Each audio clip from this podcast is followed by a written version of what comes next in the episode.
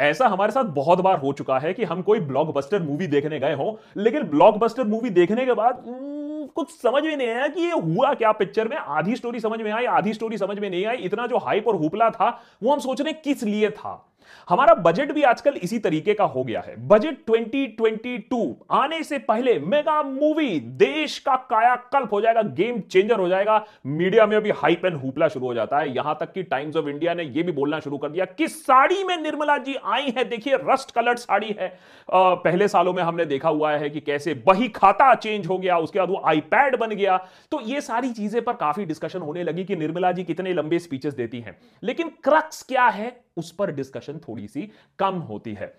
जब पत्रकारिता रस्टी हो जाती है तो इसी तरीके की खबर वैसे बाहर आती है कि length of speech and the dress of the finance minister. लेकिन बजट खत्म होते होते आज यह समझ में आ गया कि यह के शेप्ड बजट था कि भैया ऊपर जो के में जा रहे हैं, जो प्रोग्रेस कर रहे हैं, उनके लिए यह बजट था, लेकिन इस के शेप रिकवरी में जो नीचे जा रहा है उसके लिए नहीं। ये के शेप ये क्या है, इसके बारे में हमने पूरा एपिसोड बना के रखा है। Episode 1 of our budget special, वो देख लीजिएगा, आपको समझ में आ जाएगा कि किस चीज के बारे में हम बात कर रहे हैं और क्यों मार्केट्स बिल्कुल खुश थी आज। मार्केट्स में कोई प्रॉब्लम नहीं, क्योंकि जो अच्छा चल रहा है उसके लिए सब चंगा सी है। एक्सपर्ट्स तो ये भी कह रहे थे कि निर्मला सीतारमण आज खड़े होकर बोलती कि आज मेरे पास कोई बजट स्पीच है नहीं तो मार्केट और भी अच्छा करता, क्योंकि मार्केट सिर्फ देख रहा है नेगेटिव सिग्नल्स। आप कहीं बाधा तो नहीं डाल रहे हो हमारे काम पे, आप हमें फ्री फ्लोइंग चलने दीजिए, हम और ऊपर चलते रहेंगे। तो मार्केट को कोई नेगेटिव सिग्नल नहीं गया, इसीलिए मार्केट और ऊपर चढ़ता रहा।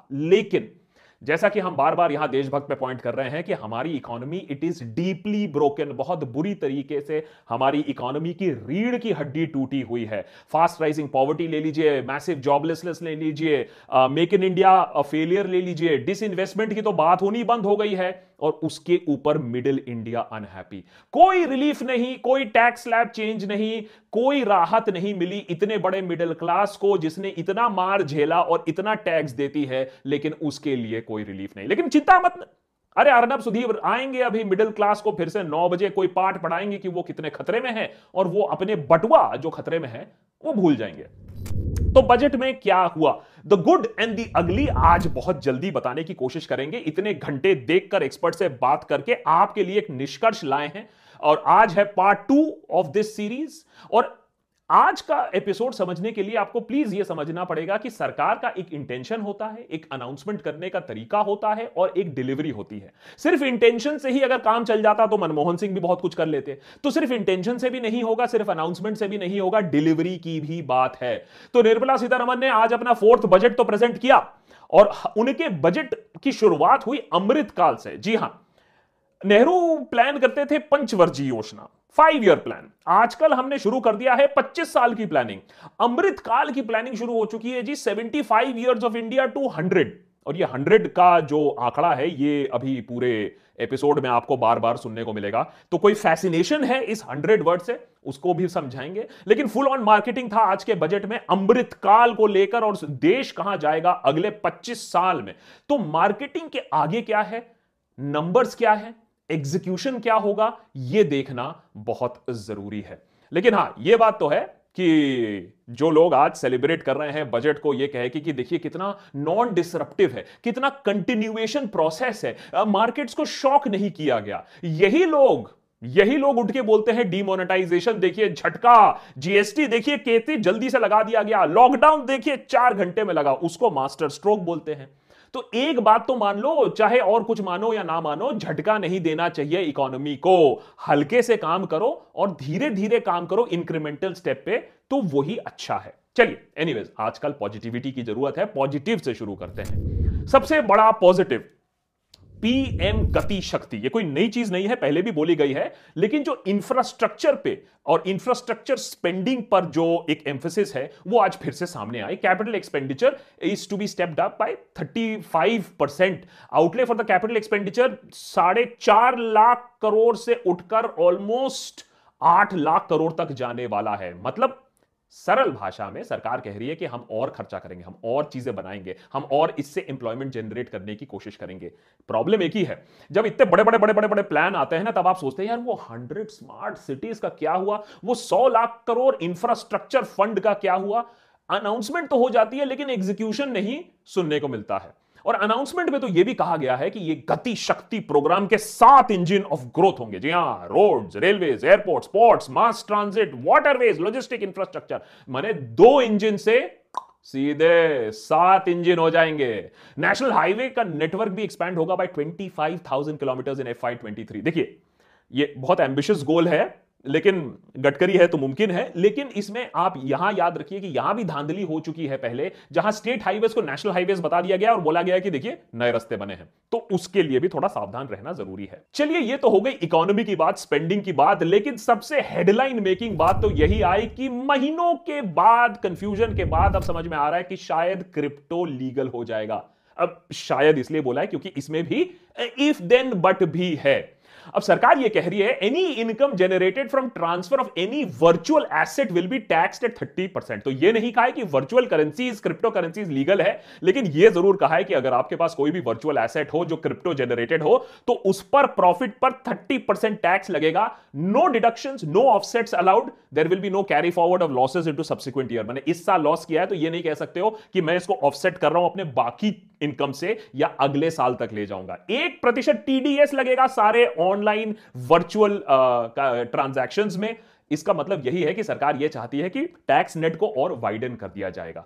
प्रॉपर्टी शब्द में अब वर्चुअल डिजिटल एसेट्स भी होंगे, तो इसका मतलब है कि किसी का क्रिप्टो इनकम भी होगा तो वो दिखाना पड़ेगा। It will also be taxed and sweeping definition है क्रिप्टो एसेट्स, क्योंकि इसका मतलब यह भी लग रहा है कि NFT भी इसमें आएगा, क्योंकि डेफिनेशन में fungible, non fungible, any other token of similar nature, ये सरकार डिसाइड करेगी कि क्या डिजिटल एसेट है या नहीं है। तो इसमें सरकार ने अपने लिए बहुत स्पेस रखा है कि किसी चीज को वो डी नोटिफाई भी कर सकती है। साथ ही साथ of course government back digital rupee आएगा, तो अब आप ये मान के चलिए पहली बार सिर्फ रूपी फिजिकल फॉर्म में नहीं होगा, डिजिटल एसेट में भी होगा। ये RBI कैसे करेगा ये देखने की बात है, क्योंकि अभी तो हम यही झेल रहे हैं कि RBI क्रेडिट कार्ड कंपनीज को पेमेंट करने दे ना दे, रिकरिंग पेमेंट्स हो ना हो, उसी में इतना बड़ा प्रॉब्लम है। और इसमें बहुत सारा फाइन प्रिंट है। अगर डिजिटल एसेट्स है तो फिर गोल्ड ETF क्या होगा, डिजिटल एसेट होगा या नहीं होगा, ये सारी चीजें सरकार को क्लैरिफाई करनी पड़ेंगी। अब देखिए मिडिल क्लास के लिए तो कुछ नहीं है, लेकिन सरकार की एक फ्लैगशिप स्कीम है जिसका मुनाफा भी उसको मिल चुका है, वो है support for low income housing and tap water. आज के डेट में हर घर से जल का प्रोग्राम अबाउट 8.7 करोड़ है और इसमें 5.5 करोड़ हाउसहोल्ड्स में ऑलरेडी टैप वाटर आ चुका है इन द लास्ट 2 years, और इसमें एलोकेट किया गया है another 60,000 crore rupees for this scheme for 2022-23। Housing projects को मिले हैं 48,000 crore rupees for FY23 under the PM housing scheme. अब इसका मतलब क्या है, देखिए इसमें इकोनॉमिक मतलब भी है और इसमें पॉलिटिकल मतलब भी है। एक बंदे के घर में पानी आना कितना एम्पावरिंग चीज होता है कि आपको सारा दिन, आपको आधे दिन लगाने नहीं पड़ता है पानी लाने के लिए। तो ये मैसिव अपील है, एम्पावरिंग है, इसमें वोट की भी शक्ति है, और इसमें जब पैसा लगता है, अगर आप हाउसिंग कर रहे हो या इंफ्रास्ट्रक्चर ले डाउन कर रहे हो, तो उसमें भी बहुत बेनिफिट मिलता है। तो जिसको कहा जाता है ना एक जमाने में that good economics is bad politics, ये गुड इकोनॉमिक्स भी है और गुड पॉलिटिक्स भी है। और अगर नेता लोगों को ऐसा पॉलिटिक्स करके वोट कमाने हैं तो भाई हम पूरा सपोर्ट कर रहे हैं। और एक बहुत अच्छी बात, मोर आत्मनिर्भर in the defence sector. 68% of the defence procurement of the budget earmark for domestic private industry, माने इंदर से या वोकल लोकल से ही लेना पड़ेगा। Defence R&D to be open for startups, institutes and academic outlets. 25% of R&D budget to be allocated for this. अब इसमें एक बहुत इंपॉर्टेंट चीज है, और हमने एक एपिसोड बनाया था इसरो पर, और इसरो ने कैसे इतने सारे प्रॉब्लम्स को भी लांघते हुए एक हम ग्लोबल सुपर पावर बने हैं स्पेस में। वो काम DRDO से हो नहीं पाया है, वो काम हमारे डिफेंस सेक्टर से नहीं हो पाया है, और इसीलिए अगर इसको प्राइवेट प्लेयर्स के लिए भी ओपन करें तो ये काम बहुत जल्दी हमें करना पड़ेगा। आप चाइना का एग्जाम्पल ले लीजिए, आज के डेट में चाइना एक चीज भी बाहर से नहीं मंगवाता है और पूरे दुनिया को अपनी मिलिट्री हार्डवेयर बेच सकता है। यह काम हमें बहुत जल्द करना पड़ेगा। एंड ऑफ कोर्स एक चीज है जो नॉर्मल लोगों के लिए, आप और हम जैसे लोगों के लिए भी बहुत अच्छा है कि अगर आपके टैक्स कैलकुलेशन में कोई गलती हो जाती है तो आपको ब्लैकमेल नहीं किया जाएगा। 2 साल बाद तक आप अपने जो गलत टैक्स रिटर्न भरा है या कुछ मिस हो गया है वो आप बैकडेटेड भी भर सकते हो। 2 साल वॉलंटरी सिस्टम है, आपको किसी तरीके की परेशानी नहीं की जाएगी। इसका थॉट प्रोसेस क्या है? इसका थॉट प्रोसेस यह है कि सरकार अब मान रही है कि हमें एक टैक्स पेयर को चोर की तरह नहीं देखना होगा, हमें एक टैक्स पेयर पर फेथ रखना होगा और यह चीज अब सामने आ रही है। रिमेंबर, सरकार के भी सपोर्टर्स, बड़े बड़े भक्त भी बोलते हैं टैक्स टेररिज्म चल रहा है, यूपीए के टाइम से भी चल रहा है और एनडीए और बीजेपी के टाइम पर भी चल रहा है, इसको खत्म करने की जरूरत है। लेकिन हां, निर्मला सीतारमण ने यह भी कह दिया अगर पकड़े गए, अगर आपके यहां सर्वे हो गया तो बाद में मत कहना कि लॉसेस क्लेम कर रहे हैं, वो अलाउड नहीं होगा। तो ये तो रहे some of the positive aspects, कोशिश की गई है। लेकिन इस बजट में unfortunately the rest of India, the other India, the two India, उसके लिए बहुत कम है और उसके अंडर बहुत सारा क्रिटिसिज्म आ रहा है, उसको देखते हैं। लेकिन पहले a quick thanks to Kuvera for making this episode possible. अरे भाई, फरवरी का महीना है, टाइम आ गया है इन्वेस्टमेंट डिक्लेरेशन का, जल्दी ही आईटी रिटर्न्स भरने पड़ेंगे, फिर टैक्स बचाना पड़ेगा क्योंकि वो तो सारा साल आपने इन्वेस्टमेंट किया नहीं है, मुझे मालूम है। तो टैक्स सेव करने का सबसे अच्छा जो सोल्यूशन आपको मिल सकता है कुवेरा पर वो है ELSS। अगर नहीं पढ़ा है ELSS क्या होता है तो do read up on equity linked saving scheme. इन फंड्स पे आप इन्वेस्ट करके ए, अपना तो पैसा एक तरफ लॉक कर सकते हैं थोड़े टाइम के लिए जिससे फिजूल खर्ची ना हो, बी, 46,000 रुपीस तक आप टैक्स बचा सकते हैं बाय इन्वेस्टमेंट इनटू ELSS। साथ ही साथ ये इन्वेस्टमेंट्स आपके ग्रो करते रहेंगे over a period of few years, यानी चित भी आपकी, पढ़ भी आपकी, हो सकता है अगर आप अपना दिमाग लगाओ। इसके अलावा कुवेरा आपको पर्सनल फाइनेंस प्लानिंग देता है, free advice through its artificial intelligence and robo advisory. It's completely free, completely fair, no FOMO, no mis selling. That's why Kuvera is your safe space to invest. इसीलिए कहा जाता है that it is one of the best wealth management app. Description में link दिया हुआ है, एक बार जरूर ट्राई करिए and start that investment process early. ये नहीं कि मार्च एंड में सोच रहे कि अरे मेरे इतने सारे टैक्स जा रहे हैं। Anyways, back to the story and back to the not so good part. Middle class बहुत ही नाराज है आज के इस बजट से। वो डिसअपॉइंटेड इसलिए हैं क्योंकि पैंडेमिक के इंपैक्ट के बाद भी जब मिडिल क्लास की वाट लगी है, medium and small scale industry की वाट लगी है, उनकी कोई सुनवाई नहीं हुई है। कोई, अरे स्टिमुलस तो छोड़िए, उनके लिए कोई राहत ही नहीं मिली है। अब देखिए, टैक्स पेइंग क्लास को ना हमेशा माना जाता है कि भैया देखो इतना कम क्लास है, अब हम इसको कैसे छूट दे सकते हैं। लेकिन हम बार बार भूल जाते हैं कि ये सिर्फ टैक्स पेइंग क्लास नहीं है, ये ड्राइवर्स ऑफ द इकोनॉमी भी है, यही कंजम्पशन क्लास भी है, यही आपका प्रोडक्ट खरीद रही है। उसको इतना मत मारो, उसको इतना मत स्क्वीज करो। इस बात से शायद अभी पॉलिसी मेकर्स थोड़ा ब्लाइंड है। उसके ऊपर यही क्लास, ऑफ कोर्स बाकी लोग और भी इन्फ्लेशन की मार खा रहे हैं, उसको कैसे निगेट किया जाए, उसको कम कैसे किया जाए, इन्फ्लेशन से कैसे डील किया जाए, लोगों को कैसे राहत पहुंचाई जाए, उसके बारे में कोई खास डिस्कशन नहीं हुआ। इसलिए राहुल गांधी ने भी कहा है कि ये मोदी गवर्नमेंट का जीरो सम बजट है। सरल भाषा में बोले तो salaried class, middle class, poor, deprived, youth, farmers या MSME के लिए कुछ भी प्रावधान नहीं है इस बजट में। ऑल्सो, जैसा मैंने कहा, किस चीज के बारे में बात नहीं हुई है? पुराने प्रोजेक्ट्स। कोई बात हुई स्वच्छ भारत के बारे में, कोई बात हुई स्मार्ट सिटीज के बारे में, कोई बात हुई हेल्थ के बारे में, institutes of excellence, Jio university याद आता है। मैंने कुछ इंस्टीट्यूट्स को आपने एक्सीलेंस दे दिया, उनको कुछ करोड़ रुपए दे दिए, लेकिन जो रूरल इंडिया में जो इतना मैसिव गैप रहा है पिछले 2 सालों में, उसको कैसे ब्रिज करोगे? 200 नए चैनल, आइडिया अच्छा है, लेकिन 200 नए चैनल कैसे आ जाएंगे? कौन चलाएगा? कौन क्वालिटी देखेगा? यहां तो एक चैनल नहीं चल पाता है, इतना आसान नहीं है। मशहूर पत्रकार सोमेश झा, जिन्होंने वो डेटा निकाला था कि हमारी अनएम्प्लॉयमेंट कितनी है, जो डेटा सरकार छुपाने की कोशिश कर रही थी, उन्होंने बड़ा सही ट्वीट करके कहा कि देखिए, बजट स्पीच में एक आंकड़ा इंपॉर्टेंट जो फाइनेंस मिनिस्टर ने कहा ही नहीं, और वो ये है कि इंडिया ने रिड्यूस कर दिया है spending on medical and public health from 74,820 crore rupees to 41,000 crore rupees due to lower requirement of vaccination. मैंने हमारी हेल्थ केयर सिस्टम ऐसे में ही इतनी खस्ता है, आप उसमें आप पैसे कम कर रहे हो ये बोल के कि वैक्सीनेशन की जरूरत नहीं है। तो आपके इतने बड़े बड़े वायदे थे जो हमारा हेल्थ केयर इंप्रूव होगा, हमारा एजुकेशन इंप्रूव होगा, वो हमें दिखता नहीं है। साथ ही साथ वो फार्मर इनकम डबल, उसका क्या? 10 करोड़ नौकरियां, उसका क्या? 5 ट्रिलियन इकोनॉमी, उसका क्या? कैपेसिटी यूटिलाइजेशन 65% होने वाला था, पाइपलाइन बनने वाला था, प्राइवेटाइजेशन होने वाला था, उसका क्या हुआ? हमें नहीं मालूम।